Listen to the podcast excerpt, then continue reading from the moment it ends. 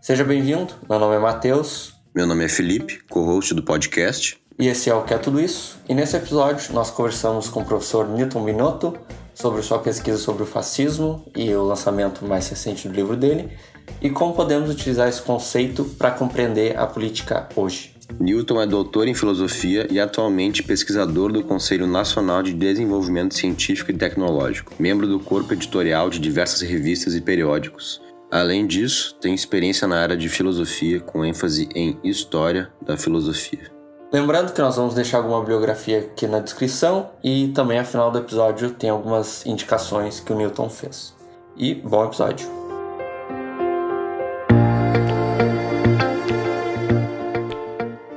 Então, Newton, seja bem-vindo ao, ao Que é Tudo Isso, ao nosso podcast. Uh, muito obrigado por aceitar o convite. É uma honra te ter aqui, uma honra ter a tua participação, falar sobre fascismo. E acho que a gente pode começar com uma definição conceitual do que é o fascismo e daí a gente pode indo para questões mais práticas, então. Então, boa tarde, boa noite, bom dia para aqueles que nos escutam. Muito obrigado, Matheus, por esse convite. Né, para mim também é um prazer enorme estar aqui com vocês, conversar um pouco, dialogar um pouco, porque acho também esse o sentido aqui né, da minha presença, de uma, um bate-papo com você.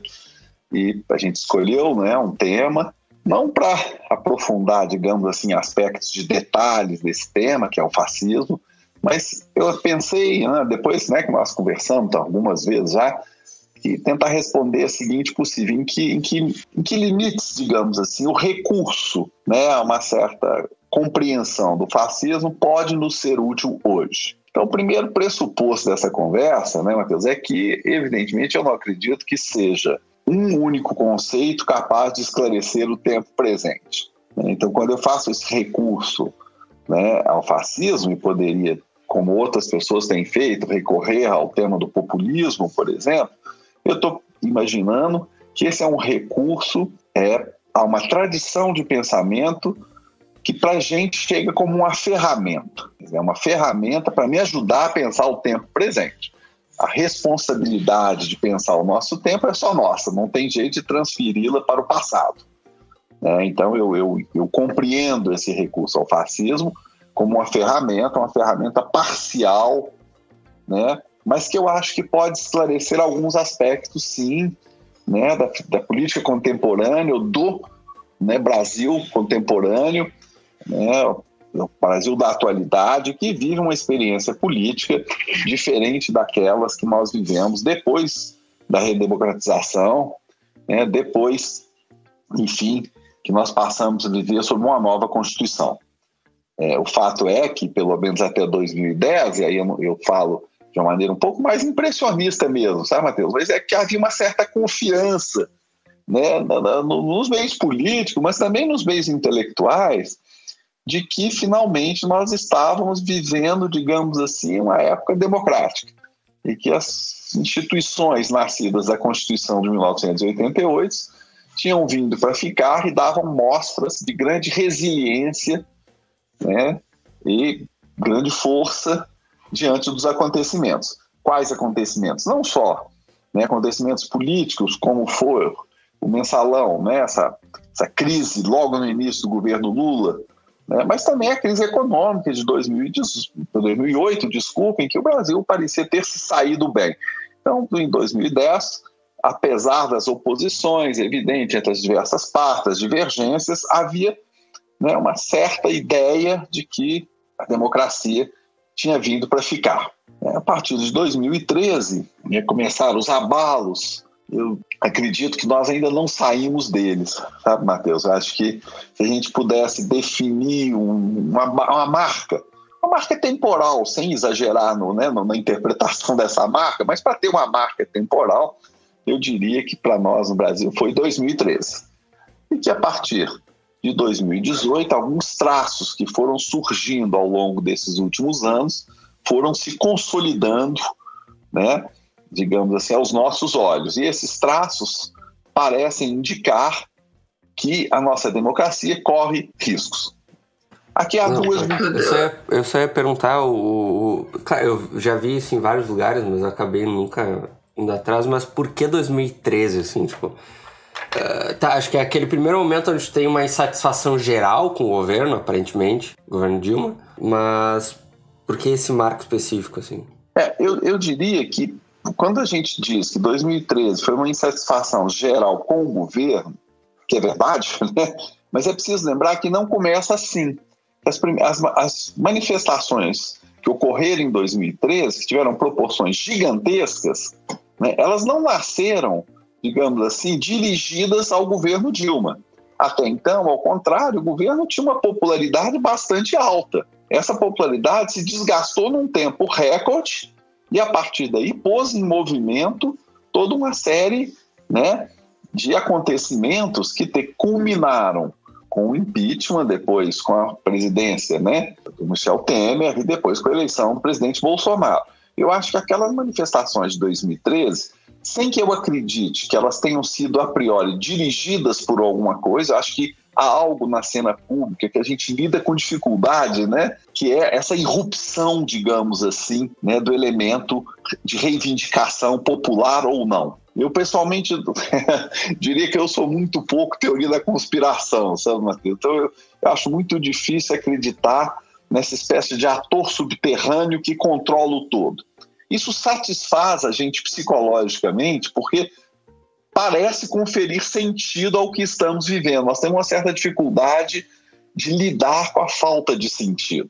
Mas eu não acredito que 2003 tenha sido orquestrado por um determinado grupo, por um determinado grupo, é, grupo internacional. Eu acho que, como todo movimento na esfera pública, ele pode ser apropriado por, um, por grupos e ele pode indicar outros caminhos. Eu acho que é isso que acontece. Eu acho que 2013 é um marco, sem que eu, que eu, que eu tenha a pretensão de dizer que é um marco causal, no sentido estrito da palavra, é um marco temporal.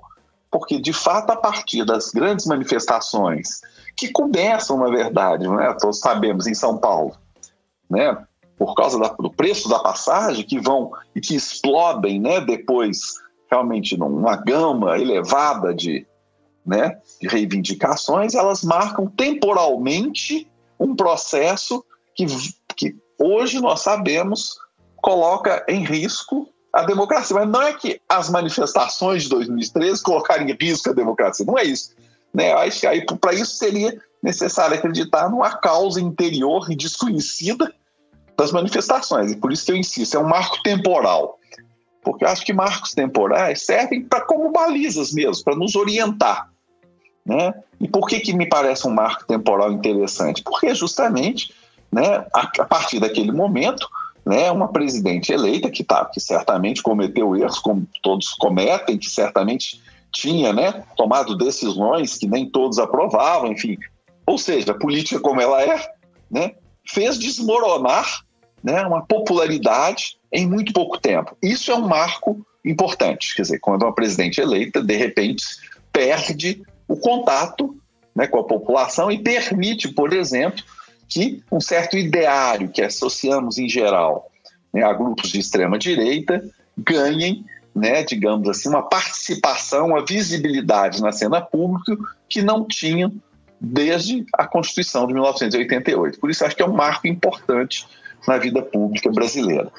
É nesse sentido, né? É, isso isso eu ia, ia te perguntar até. Eu, eu, assim como tu, não acredito que tenha existido uma causa subterrânea, como tu falou, né? Algum grupo comandando de início, mas eu acredito que a coisa surgiu e se apareceu como uma oportunidade para para ser usada para derrubar um governo que já estava pensando em ser derrubado, já estava se pensando nisso.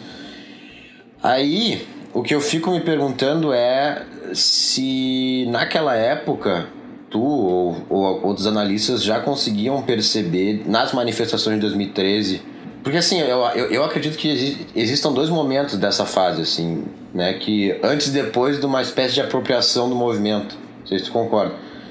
Né? E nesse, nesse, nessa segunda parte, que vem aquela do gigante acordou e todas aquelas coisas do tipo, dava já para ter uma ideia de que tá dos germes fascistas que ali estavam, se tinha germes fascistas, como é que como é que vocês viram isso na época? Olha, é, durante as manifestações de 2013, eu posso, se vocês me desculpem falar do ponto individual, né? Eu não participei das manifestações. Vários amigos, colegas, enfim, foram, eu não acho problema algum nisso, né? Eu não participei.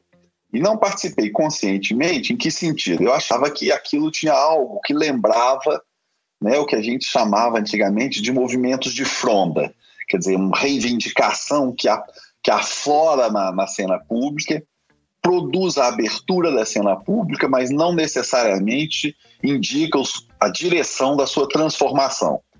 Né? Eu participei de uma conversa, enfim, com umas 80 pessoas, é, na época e disse: Olha, eu, eu suspeito, eu não, não só não estou indo, como eu suspeito que isso pode levar a algum rumo inesperado. Né? Lá por, por, em 2016, ainda pedindo desculpa por falar pessoalmente, eu publiquei um artigo né, em que o, o título era O Fascismo no Horizonte, era uma pergunta. Agora, isso é muito fácil de dizer depois que as coisas se consolidaram. Dizer, essa foi uma intuição que eu tive, mas que poderia estar perfeitamente equivocada. Tá? Se nós tomarmos na cena filosófica nacional, por exemplo, né, Vladimir Safar, né, que é um, é um autor que eu, que eu respeito muito, não concordo não, necessariamente com ele, mas é uma pessoa pela qual eu tenho muito respeito, viu em 2013, por exemplo, ao contrário, uma abertura ou uma brecha, que é a palavra que se usou em 1968, quer dizer, uma possibilidade, ao contrário, né, de uma renovação da arena pública brasileira. Eugênio Butch, que, que escreveu um livro sobre isso, também tomou a mesma posição. Então, quer dizer, é claro que eu não quero, assim, por, eu não quero exagerar, digamos assim, essa percepção como sendo uma percepção mais lúcida ou melhor ancorada do que de outras pessoas. Eu não tenho essa pretensão, não, sabe, apenas achei, mas não necessariamente também como eu não acredito, né? Digamos assim, né, nessa em teorias da conspiração, também eu não acredito que de um ponto de vista único, né, a gente constrói uma compreensão total do tempo presente. Eu acredito muito mais numa compreensão conjunta produzida no debate dessa, né? E desse debate eu participei muito modestamente de, tanto desconfiando da natureza das, né, das, das manifestações de 2013, quanto acreditando que a teoria sobre fascismo poderia nos ajudar já em 2016 a compreender o que estávamos vivendo. Mas eu, eu ao mesmo tempo, eu não acho que, que isso são coisas que só servem no acúmulo do debate, né? como uma espécie de premonição ou coisa do gênero, acho que tem pouco valor teórico. Né? Porque é óbvio que depois que as coisas se tornam mais claras, você fala, ah, tá vendo, eu vi, mas acho que a teoria não funciona assim. Né? Esse tipo de afirmação é da ordem da opinião, né? mas não necessariamente da ordem da teoria. Né? O que eu procurei desde o início, e tateando a verdade, é ferramentas para tentar entender o que está acontecendo. O estava acontecendo e está acontecendo ainda. Foi mais isso, sabe, Felipe? Menos do que né, uma, pretender ter tido uma clarividência, porque veja bem, ao mesmo tempo, quando eu comecei falando né, do sentimento em relação à democracia brasileira em 2010, eu fiz amplamente parte dos que acreditavam que estava indo tudo bem. né, então, eu também achava, olha, realmente acho que está indo bem, quem sabe a gente vai se dar bem agora, finalmente a democracia encontrou um, né, um leito, digamos assim, né, proveitoso para se desenvolver. Mas o fascismo surgiu muito mais como uma busca do que como uma certeza. Uhum. Tá, bom, tu falou do, do, do, fascismo como, como uma ferramenta, quer dizer, o conceito, né, como uma ferramenta, e acho que a gente pode entrar então em como tu usa esse, o fascismo como ferramenta, ou, ou que pontos que ele elucida nesse momento que a gente está vivendo hoje. Talvez também dar uma breve definição do que tu considera fascismo, situar um pouco assim. É, isso aí. E só, só ô, ô, Newton, pode falar de, de forma mais pessoal, assim, não tem. A ideia é essa, acho que, inclusive, tipo, tipo sair um pouco daquele. do discurso acadêmico, vamos dizer assim. Ah, capiche. A questão do fascismo, eu acho que o melhor jeito é partir do senso comum. O que, que eu estou chamando do senso comum? A maneira como essa, essa né, esse conceito, essa palavra, na verdade, mais do que o conceito, como é que ele se deposita na linguagem política do nosso tempo. Né? Quer dizer, quando a gente fala uma discussão qualquer sobre fascismo, é óbvio que a primeira coisa que vem à mente é a sua oposição à democracia. Né? Então, a gente imagina que para você nomear algo que se opõe frontalmente à democracia, a gente pensa em fascismo. Isso é importante, assim, mas isso não é meio óbvio?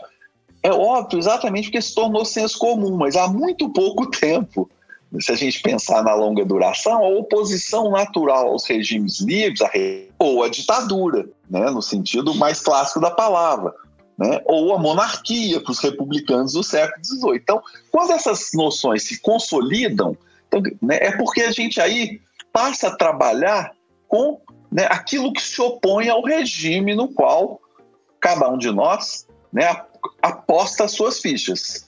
Né? Como as minhas fichas são de uma aposta no regime republicano democrático, o fascismo é, em primeiro lugar, aquilo que se opõe a ele, né? é o oposto da democracia. Ora, o segundo ponto, de, digamos assim, também do senso comum, e que vem aí desde o conceito de tirania da antiguidade, é a ideia do uso da violência como método de ação política privilegiado. Né? E o terceiro elemento essencial é a maneira como né, o, o, regime, que virá a ser um regime fascista, lida né, com as camadas mais pobres né, e mais despossuídas da população. Então, esses três elementos são elementos do senso comum, sabe? Quer dizer, mas porque, exatamente por isso que eles me interessam. Porque nesse sentido, né, me permite, por exemplo, primeiro dizer que, bom, nós não vivemos hoje num regime fascista no Brasil. O que há são a presença de um ideário fascista que pode ou não conduzir né, o Brasil a viver num regime fascista. Não há regime fascista no Brasil. Há traços desse regime. Né? E há traços, e são esses traços que eu acho que a gente pode tentar elucidar recorrendo inicialmente essa camada, né, a camada, digamos assim, né, inicial do senso comum. Esse senso comum pode sofrer um primeiro giro que nos permite pensar naquilo que um intérprete muito importante, né, estudioso muito importante do fascismo, Roger Griffin, chamava de fascismo genérico. Por quê? Porque esse conceito ele permite pensar que nos diferentes regimes fascistas do passado existia algo em comum. Aí a gente começa, digamos assim, a andar para o lado do conceito. Né? A gente, o, o senso comum me ajuda a dizer assim, bom, então tem de haver algo além da experiência histórica restrita que ser, possa ser chamado de fascismo. E aí eu gosto dessa, né, disso que o Roger Griffith chama de fascismo genérico, né? O Humberto Eco tem um texto muito saboroso que diz algo parecido quando ele fala do urfascismo, né? esse fascismo originário. Né? Para mim, o mais importante é esse: olha, tem algo que fez parte de diversas experiências históricas que eu posso chamar de um fascismo genérico. Né? Então, esse é o primeiro mergulho. Por que, que isso é tão importante, pelo menos para mim? Porque muita, eu vejo e vejo na imprensa, é, muitas vezes, alguém dizendo assim: não, mas a experiência da Itália é completamente diferente da experiência brasileira, não tem que falar em fascismo, coisa nenhuma. Se nós pararmos com calma e observarmos a frase, né, nenhuma experiência histórica é idêntica à outra.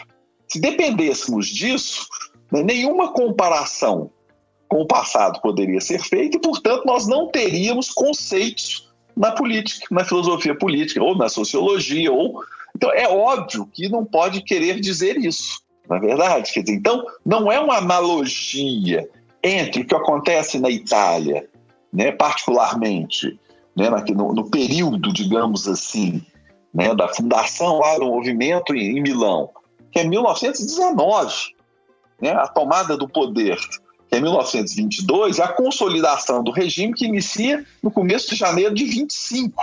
Então, veja bem, né? É óbvio que aquilo ali diz respeito à experiência de um país que entrou na guerra, né? que isso marcou a geração jovem, que muitos iriam aderir ao fascismo. Isso é próprio da Itália.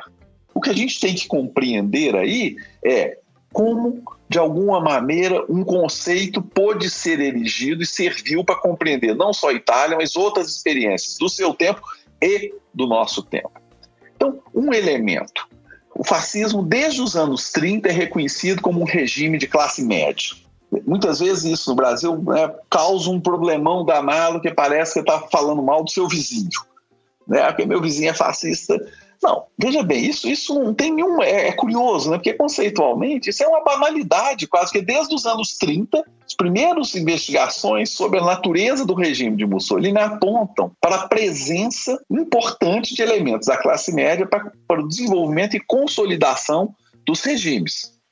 Ao mesmo tempo, é um regime que aponta para uma sociedade de massas. Né? Embora o seu principal apoio se situe nos estratos médios da sociedade.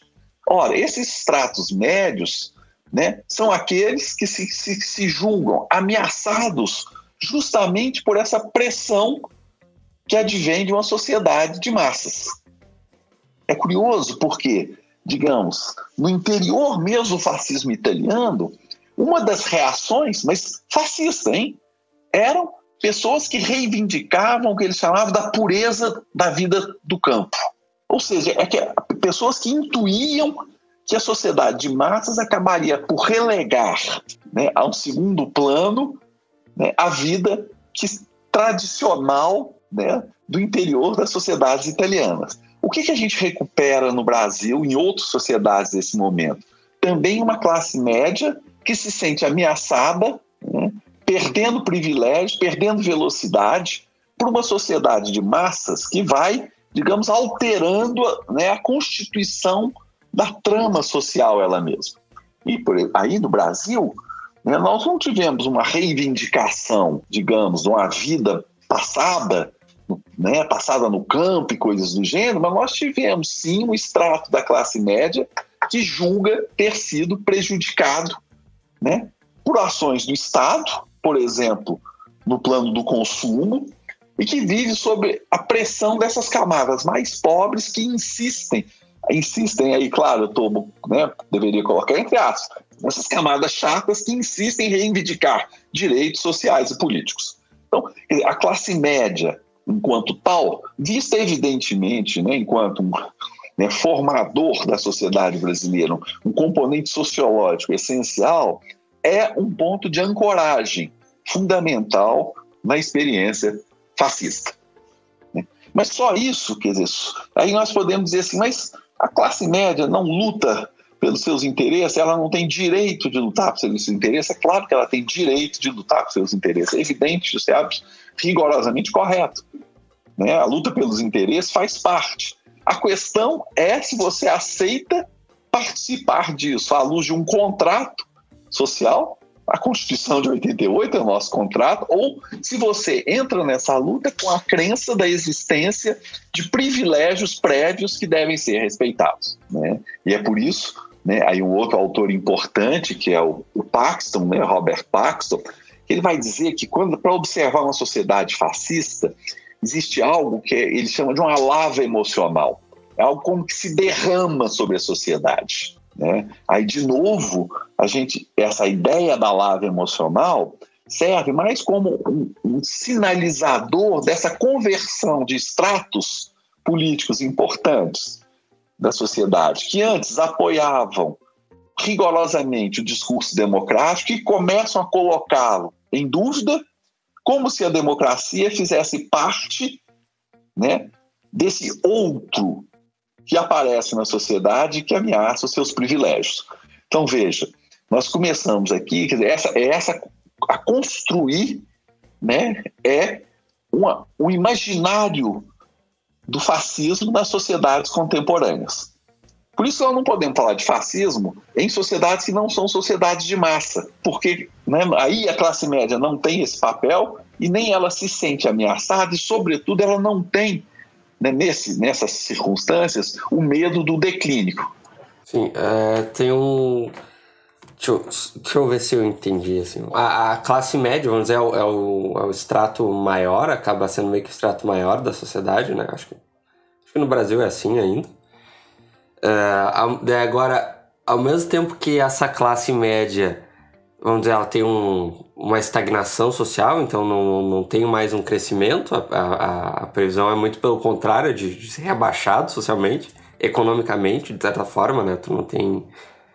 Uh, não tem aumento de salário, por exemplo. Né? Ao mesmo tempo, tu tem uma, uma certa reivindicação de classes mais baixas e de políticas identitárias de, de uma, uma pretensão de ascensão social, né? E isso, de certa forma, o governo deveria influ influenciar nisso de certa forma. Né? Então, tu tem políticas de afirmação, tu tem políticas de cota, etc, etc, etc. De alguma forma poderiam ser uma medida para isso. E essa classe média, ela se vê abandonada, vamos dizer assim. Que bom, tu tem o, os caras que são os, os, ricos lá, eles estão lá. eles não vão ser afetados diretamente por uma crise ou algo desse jeito. Então, essa classe média se veria nesse, nesse contexto em que ela está, por um lado, abandonada, por outro lado, ela não, não vê nenhuma perspectiva de crescimento. Então, ela fica num. meio que é, pagando imposto, não recebe. Vamos dizer, como, como ela se veria, né? Pagando imposto ali, não recebendo nada em troca. Quando precisa de um serviço público, o serviço público é ruim. É, e assim por diante. Não sei o que você ia falar, Felipe. Queria, não, eu queria aproveitar para falar sobre essa questão da, dos interesses da classe média, né? Porque me parece que há uma certa falsa consciência de classe da classe média, assim. No sentido de, de ela achar que ela tá mais perto das elites do que da, das classes baixas, assim. Isso é muito estranho. Né? Quando o cara tem, tem até uns, uns caras de classe média branco, assim, que ficam negando, ah, não pode taxar fortuna, tá ligado? E o cara, o cara é de classe média, então, tipo, não, não, eu não consigo entender. Então, existe uma certa. Existe alguma classe média que, que tem uma real consciência da classe que ela é, ou ela sempre parte dessa ideia de achar que está mais próxima da elite, né? E por isso, e justamente por isso ela precisa fazer todo esse movimento que, que germina o fascismo né, na sociedade. Pois é, só deixa eu adicionar o. Isso é interessante o que o Felipe falou, porque tem um, tem um outro. Acho que tem um outro elemento que, bom, a, a, a elite parece faz, fazer parte desse, desse momento, movimento fascista de alguma forma, né? Só que tu vai. Certamente se, esse movimento vai privilegiar ela, né? Então não é difícil a gente ver uns. Uh, sei lá, um germe fascista, vamos dizer assim. Não é difícil a gente ver caras com a elite brasileira apoiando o Bolsonaro abertamente, assim, né? Ou, ou justamente investindo nesse discurso que nem o Felipe falou, bom, não pode taxar grandes fortunas, porque senão ricos vão sair do Brasil, uh, etc, etc, etc. Então, parece que em alguma medida esse discurso ele favorece a uma certa elite.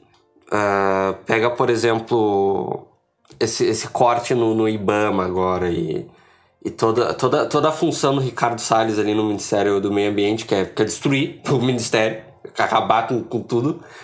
E, bom, isso, isso, isso é do interesse de uma certa elite, né? Isso tem uma elite por trás ali que tem um interesse grande. Então, tem. E daí tu tem também um componente, tem pessoas de classe média que vão dizer, não, é bom, porque o Brasil vai se desenvolver e não sei o quê, e etc, etc. Só que quando der uma merda, né? Essa elite simplesmente pega e sai daqui. Quem vai, quem vai ter que. Quem vai ter que arcar com os custos vão ser a gente, entendeu? Então não, não é do nosso melhor interesse em, em, em sentido ecológico, interesse de classe média, vamos dizer assim. Só usando isso como exemplo de, de como parece que tu tem esse colamento com uma elite que, que não, não é real, não é, não é uma defesa do teu interesse isso. Não é uma defesa do interesse da classe média. É claro que aqui nós temos várias camadas de problemas, né? Vocês colocaram, todos eles totalmente pertinentes. Vamos começar, quer dizer, pela própria definição da classe média. É, você, né, o Felipe lembrou esse tema importante da consciência, né? O que antes, né, na linguagem do Caxiano, da consciência de classe. Né? Eu acho que isso é uma, um operador interessante, mas que faz parte de um outro universo político né, em que supõe que as classes agem segundo a consciência que tem do seu papel no interior, né, é, digamos assim, do processo social. Para alguns autores marxistas, a classe média propriamente nem teria consciência de classe, porque não seria uma classe fundamental, né, digamos, no processo histórico. Mas, então, assim, deixando de lado esse marco teórico, Eu acho que, quer dizer, que não porque ele seja desimportante, é só para né, poder centrar na a conversa, né? O Felipe tem toda a razão. Eu acho que o problema é que, de fato, você não tem uma consciência da classe média. Você tem uma história, né, no caso brasileiro. E essa história, nem toda classe média se sente próxima das elites. As classes médias dos países europeus, que têm uma outra história, não se sentem próximos das elites. Não só não são, como nunca foram. Né? Então elas procuram afirmar um lugar na sociedade, muitas vezes à distância. No caso brasileiro, né, o papel que a nossa profunda desigualdade tem e teve no passado foi que a classe média brasileira, até muito recentemente, né, comportava um número muito re reduzido de indivíduos.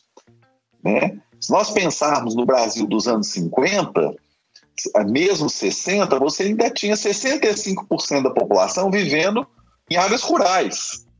Então a classe média era muito pequena e por isso ela se identificava com as elites, porque se identificava também profundamente com as desigualdades que produziam privilégios. Né?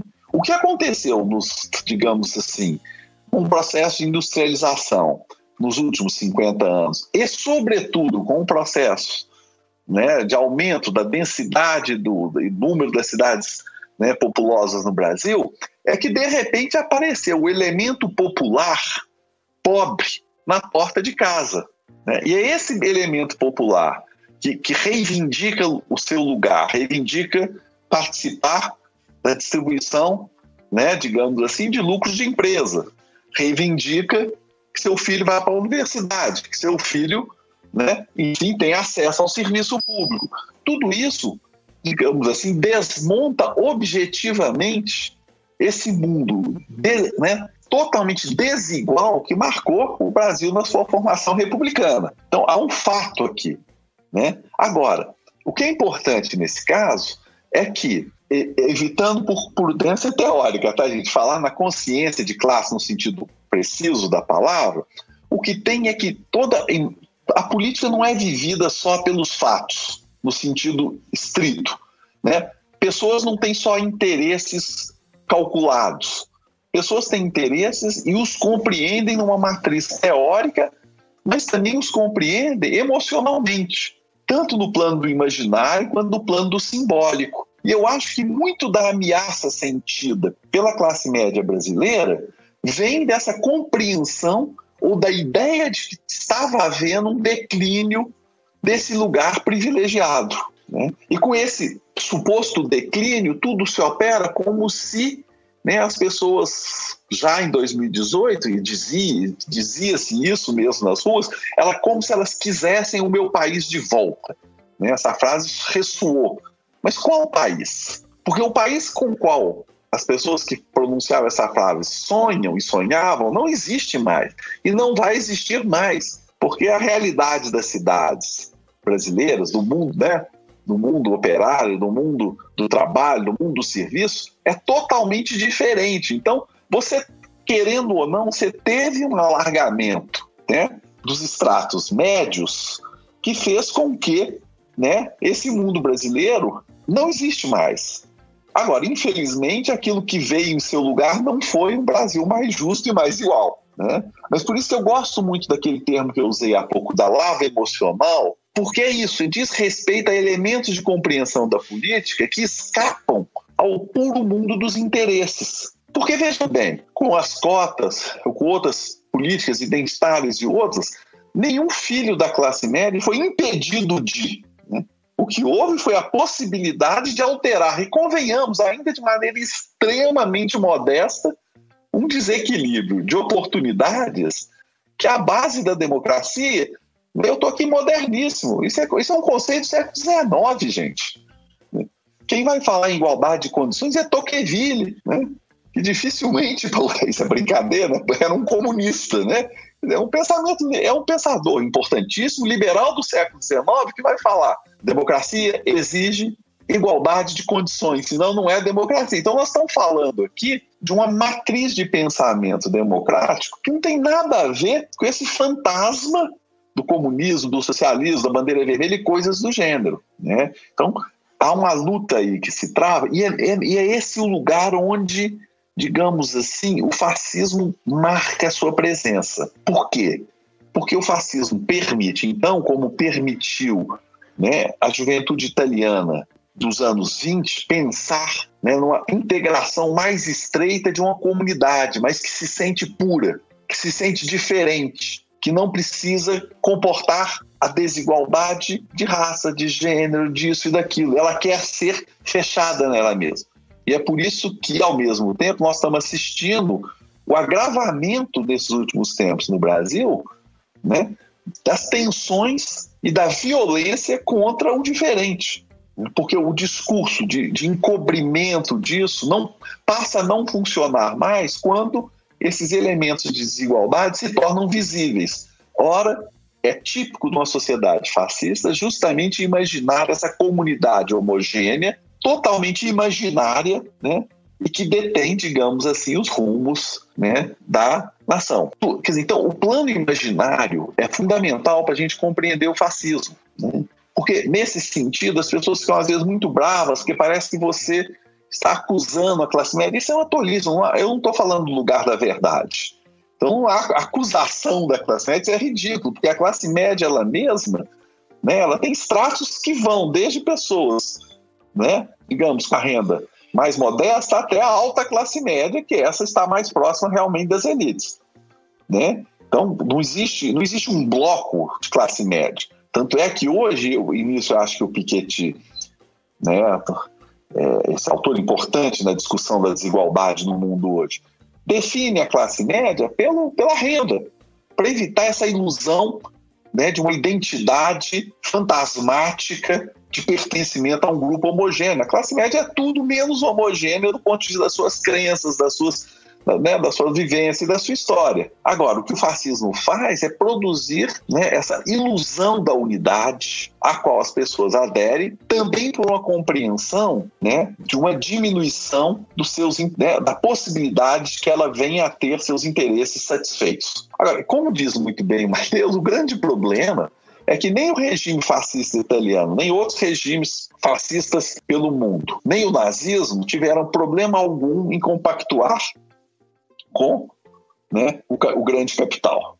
O Agnelli né, foi uma figura central do fascismo italiano. O, o, nome das firmas alemães que participaram, inclusive, usando trabalho escravo e nos campos de concentração, são os mesmos nomes de firmas que nós conhecemos até hoje. Mateus tem toda razão, o capital não tem problema com o regime fascista, desde que né, seus interesses são os devem ser preservados. E esses regimes precisam preservar justamente esses interesses para conter, né, no caso brasileiro em particular, essa demanda por maior igualdade, por maior reconhecimento. Né? Não há, digamos, incompatibilidade. Dizendo de outra maneira também, é uma coisa dolorosa até, mas é que o capitalismo não tem antagonismo algum com a ditadura ou as formas ditatoriais de governo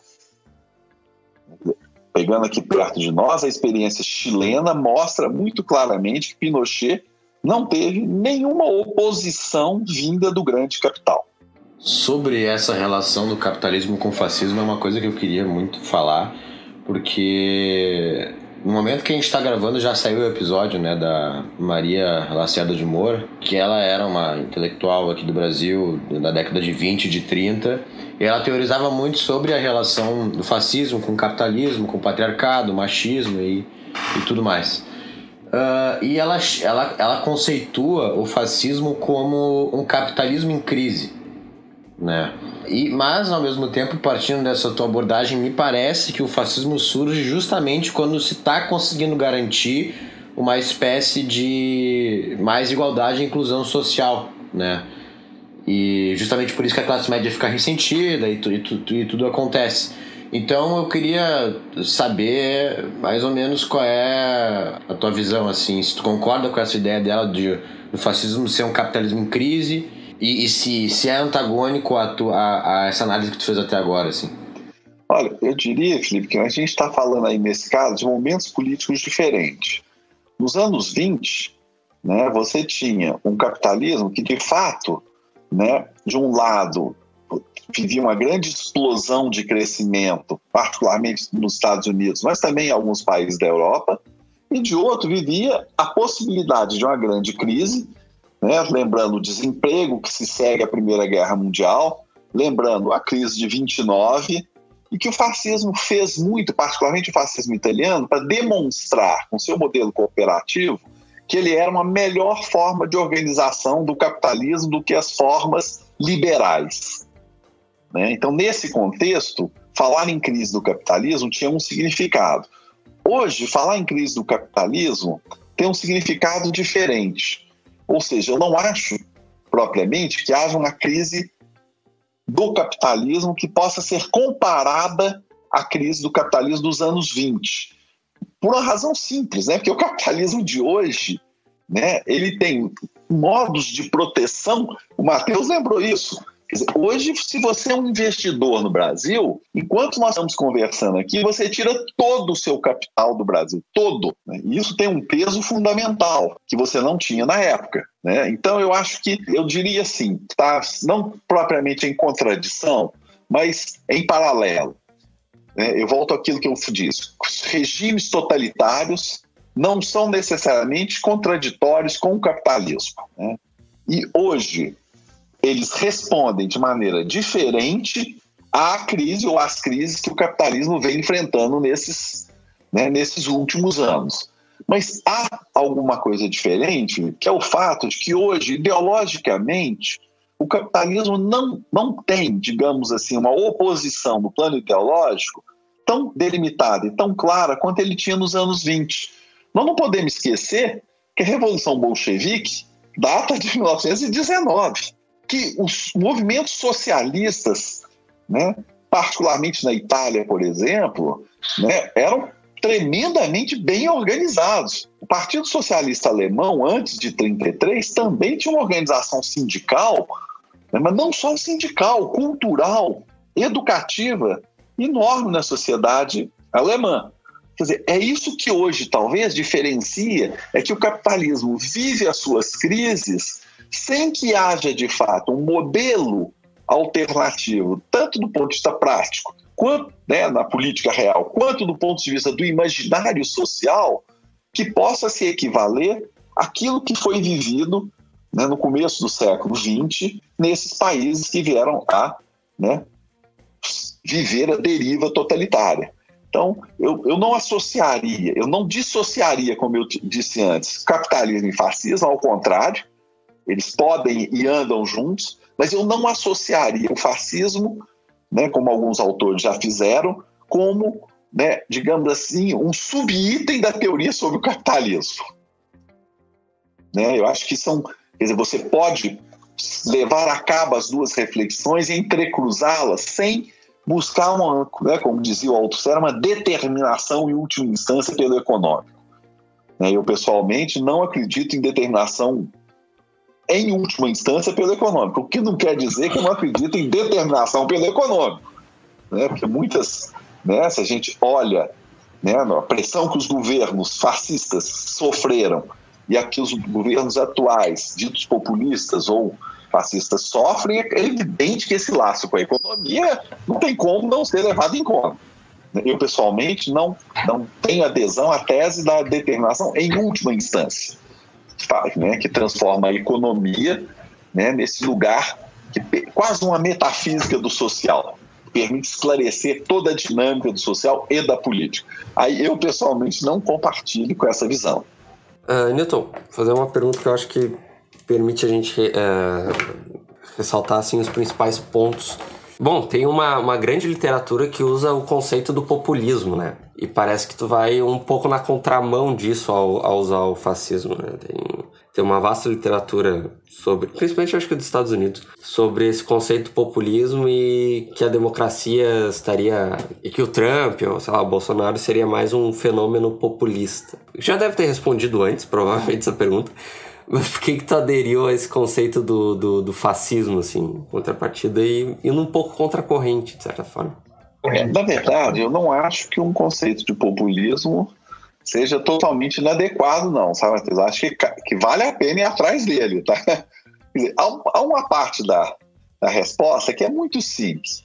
É que ao longo da minha vida eu trabalhei muito mais intensamente com o conceito de fascismo e, portanto, encontro nele com mais facilidade, nos meus próprios estudos, ferramentas para tentar compreender o presente do que no conceito de populismo, que até hoje, ou até pouco tempo, não havia chamado a minha atenção, salvo estudando o populismo brasileiro, que tem uma conotação totalmente diferente daquela que nós usamos atualmente.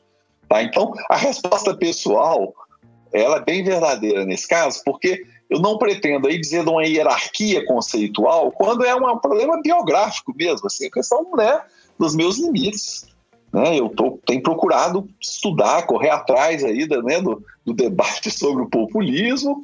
O que me incomoda um pouquinho, Matheus, nos estudos que eu tenho procurado fazer, é que eu acho que alguns autores, como a Chantal Mouffe, por exemplo, né, ou Laclau, dão uma extensão ao conceito que me parece excessiva. O que, que eu quero dizer com isso? O conceito parece servir para a compreensão de atitudes, de práticas políticas muito diferentes Quer dizer, eu acho, eu acho um pouco incômodo, me incomoda talvez por ignorância e não necessariamente por engano do, dos autores, que um conceito seja usado indistintamente para definir governos à direita e governos à esquerda.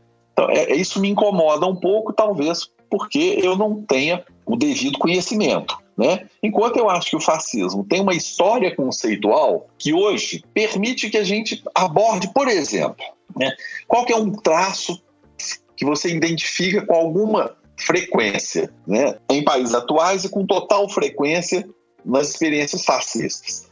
Né? É a presença no centro da vida política da violência, em maior ou menor grau.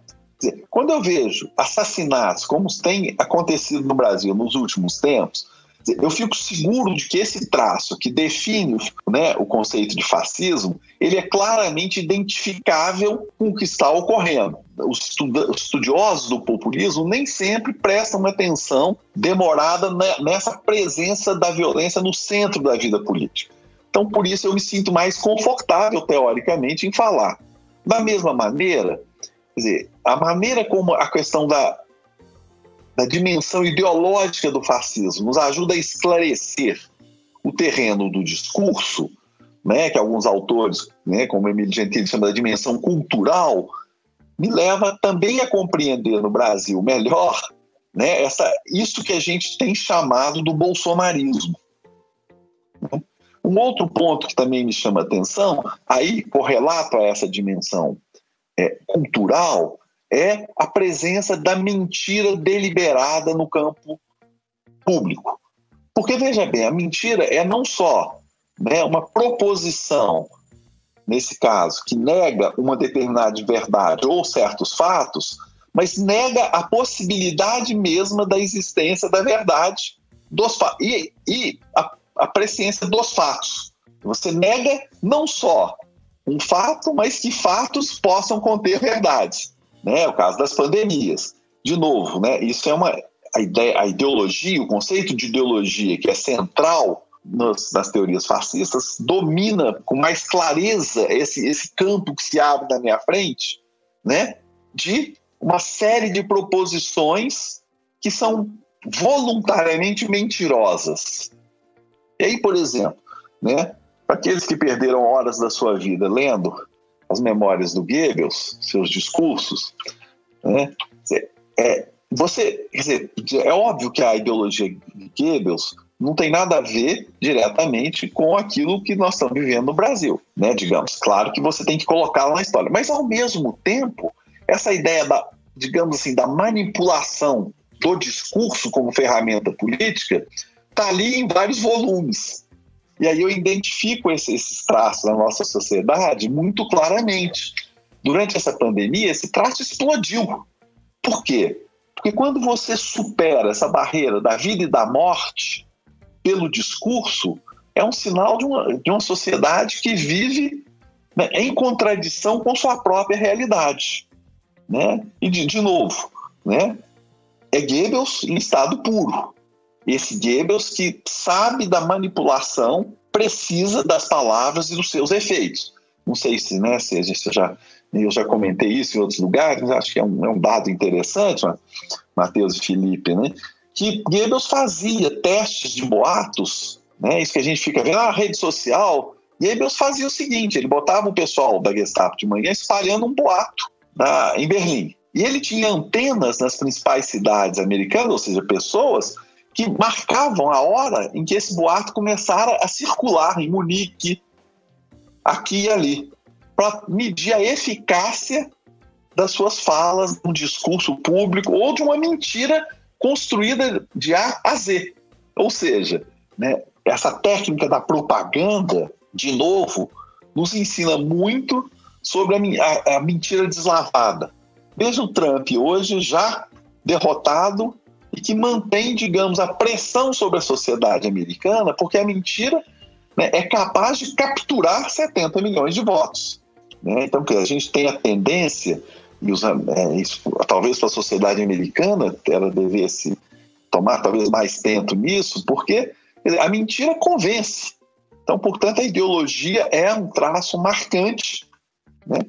né? O uso da ideologia prático pela propaganda, pelo, pelo boato, pela mentira, é um, é um núcleo também, assim como a violência, das experiências fascistas. E eu acho, de novo, é uma ferramenta interessante para pensar, por exemplo, como pode alguém que nega a pandemia, que já matou quase 170 mil brasileiros, continuar tendo alguma popularidade, uma popularidade relativamente alta? Como pode o Trump ter 70 milhões de votos nessa circunstância? Então, é por isso assim que eu, primeiro, a resposta primeira é que eu disse a vocês, né, que eu, enfim, eu tenho, tenho maiores estudos nessa área, mas a segunda eu ainda não encontro, na, no noção de populismo, por vezes, a mesma potência teórica para esclarecer dúvidas que são minhas, né? mas sem negar a pertinência da, do conceito, sem, sem querer também, já não, não serve para. Não, não, calma. Né? Calma, eu, eu calma. É preciso que eu estude primeiro, né? que eu vença aí as barreiras né, do, do estudo para que eu possa, de fato, levar essa conversa mais longe né, para que eu possa pensar no cesarismo como formas do populismo, que eu possa, enfim. Né, mas aí tem uma limitação minha mesmo, Matheus, mais do que qualquer coisa. E ao, ao meu tempo, nosso tempo, eu me sinto mais confortável pedindo ajuda na, na tradição de estudos do fascismo. Né, mais ou menos isso. Oh, com certeza. Uh, um ponto que tu ressaltou mais uma vez que eu achei bem interessante é essa questão do do imaginário, do ideário, né? De criar uma nação imaginária, homogênea, etc. Isso é muito interessante porque é o que não só tem essa questão de ter uma nação homogênea, né? Então, isso fica explícito, por exemplo, em alguns discursos do, do ex-ministro da, Educação, esqueci o nome dele agora. O Ventralb, o o. Quando o Ventralb falava. É, o Ventralb. Quando ele falava de. de ah, eu não, eu não vejo negro, eu não vejo índio, eu vejo brasileiros, não sei o quê. Que é um, bom, um jeito de criar meio que uma. Como se, bom, todo mundo fosse igual de alguma forma, porque tu pertence a uma nação, não, né? São, são realidades completamente diferentes. E além disso, essa essa questão de ter um mito na política, né? Então o Bolsonaro ele não é um político, ele é um mito. É, é muito engraçado aquelas camisetas dele que, que tem, que é tipo em preto e a, o rosto dele em branco, assim e tal, que é, que é quase uma, é uma imagem completamente distorcida dele, sabe? E os caras levam aquilo a sério, assim, tipo. Se for ver na realidade, o Bolsonaro, o Bolsonaro falando, Bolsonaro dando entrevista é, é uma coisa meio patética, assim. Tipo, o cara não consegue ler um, um, um prompt, sabe? Dá, dá uma certa pena da, daquele indivíduo. Mas. mas, ao mesmo tempo. Eu não tenho pena, não, mas é, é isso aí. É. Não, tá, tá, entendendo? Tipo, se tu for ver de fato o indivíduo e tal, é uma sim, coisa sim, meio. Sim. assim, tá, tiozão do churrasco. Ele não é. Sabe? Ele não tem nenhuma grande capacidade. Ele é um indivíduo meio, meio patético, assim. No, a oratória dele é, é, é, bizarra, é estranha, tanto que ele não foi nem pro, pros, pros debates, porque, assim, é ridícula a participação dele no, naqueles primeiros debates, sabe? A capacidade dele de desenvolver um argumento é nula.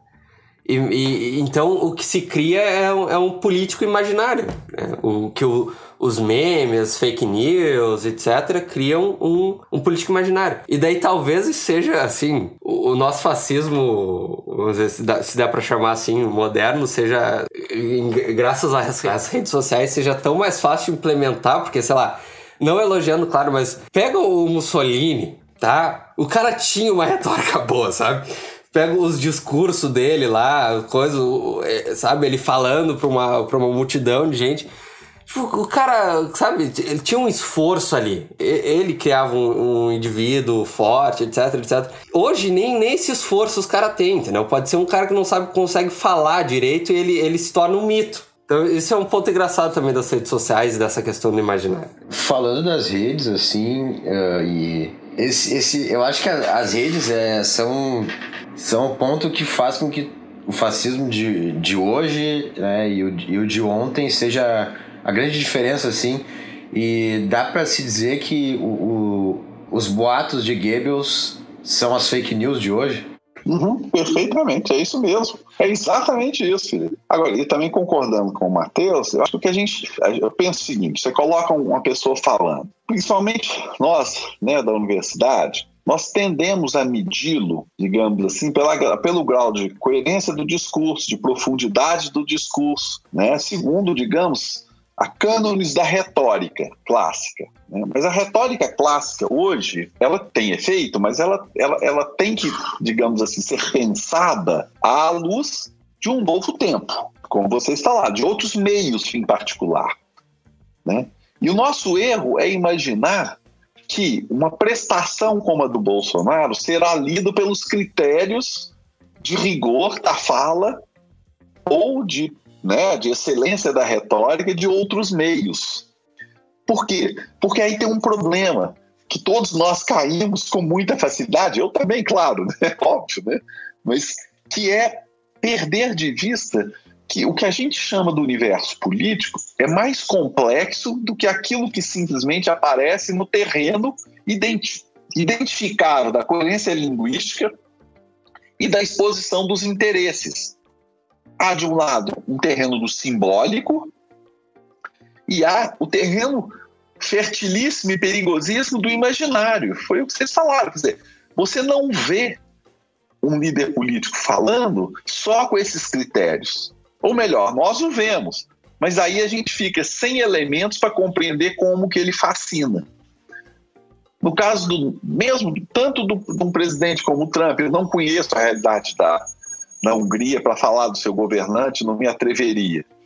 Né? Mas tanto Trump era conhecido porque finalmente era uma personalidade da TV americana, não tinha nada de desconhecido, quanto Bolsonaro era um deputado há 28 anos.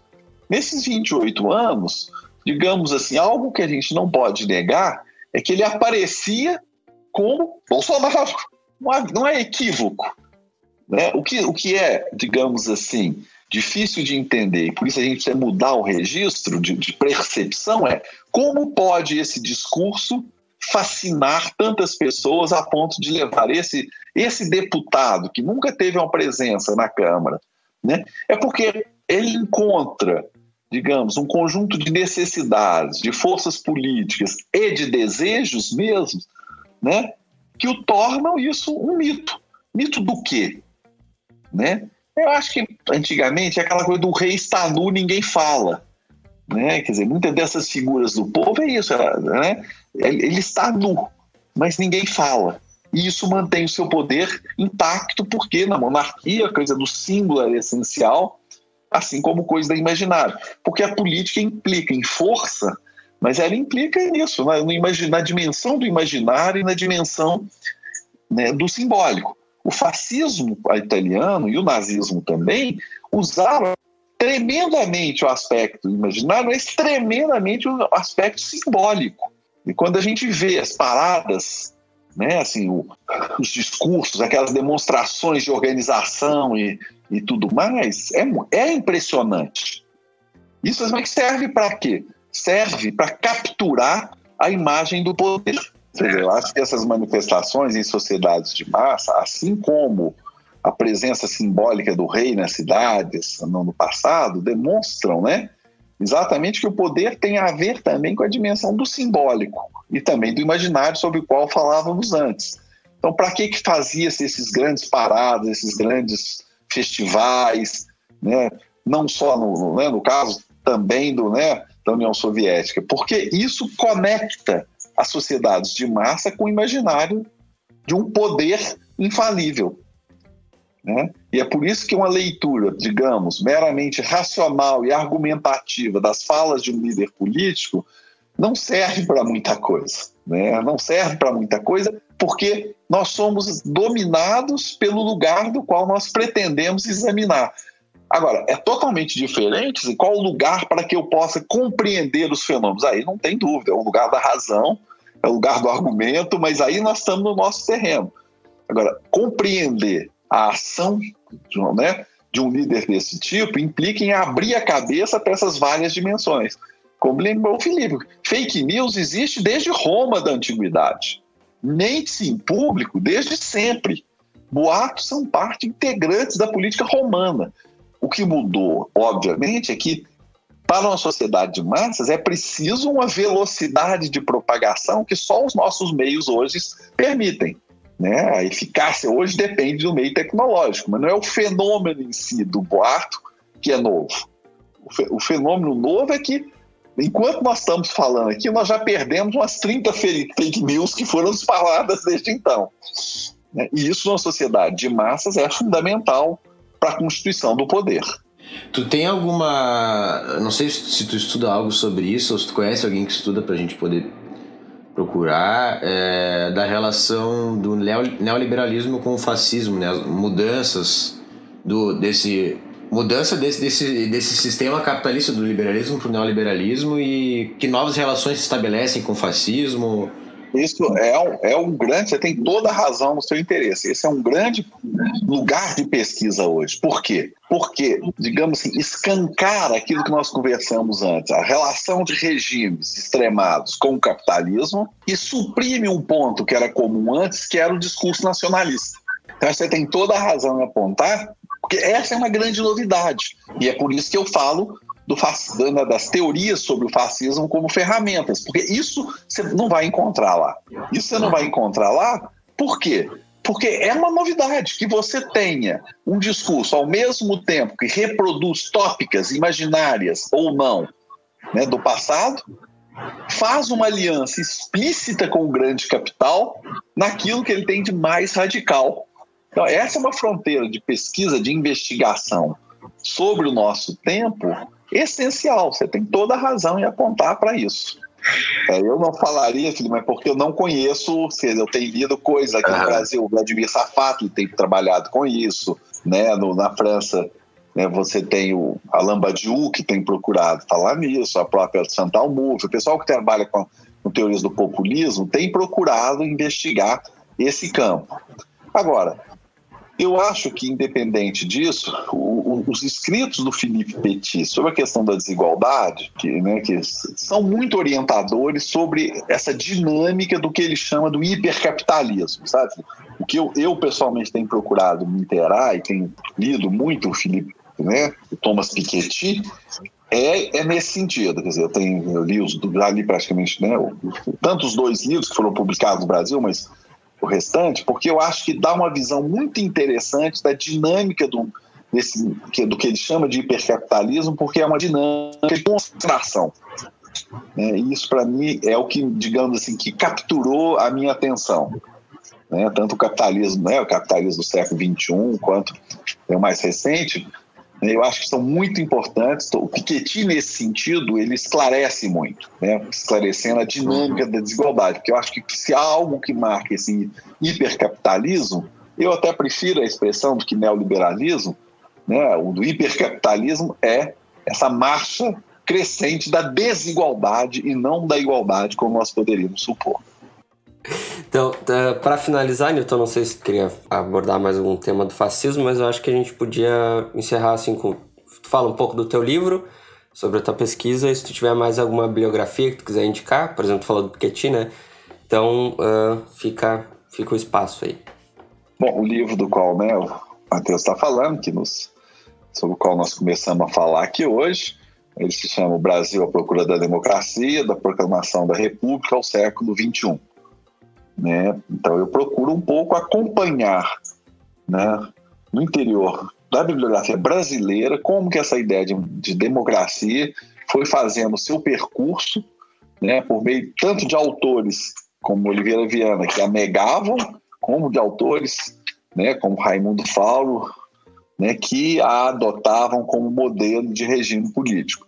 Mas eu venho lá, da, né, lá do ano da proclamação da República para tentar compreender né, o percurso interior né, dessa, dessa ideia e para me surpreender, para minha surpresa também ao longo dessa pesquisa, o que a gente vê é que a gente tem uma tradição né, também muito rica nesse sentido, diferente da de outros países, certamente, mas que é a nossa tradição.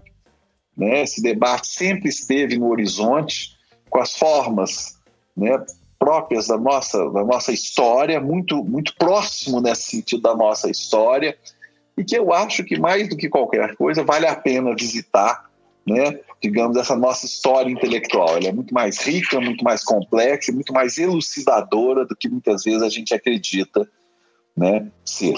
Então, quer dizer, esse percurso desse livro é um pouco é um convite mesmo a que a gente visite a nossa própria casa intelectual. E a minha grande aposta é que essa casa intelectual tem muito a nos oferecer, muito a nos dizer, desde autores como Manuel Bonfim, passando por esses grandes clássicos aí da era, né, da era Vargas, com, com, com as suas meditações sobre o Brasil, né, até mais proximamente com a riqueza do debate sobre esses temas que hoje nós abordamos aqui. É mais ou menos isso, né, que é, o convite é, né, ao livro é também, principalmente mais do que ao livro, é um convite a visitar a nossa tradição de pensamento político. Perfeito. Newton, muito obrigado. Acho que foi um episódio muito, muito elucidativo sobre essa questão do fascismo. Acho que foi uma aula. Muito obrigado mesmo por ter aceitado o convite. Fiquei muito feliz de ter gravado. Então acho que a gente encerra por aqui. Lembrando que o livro do, do Newton vai estar aqui na descrição para quem quiser dar uma olhada. E muito obrigado você que nos escutou até aqui. E encerramos aqui. Até o próximo episódio. Tchau.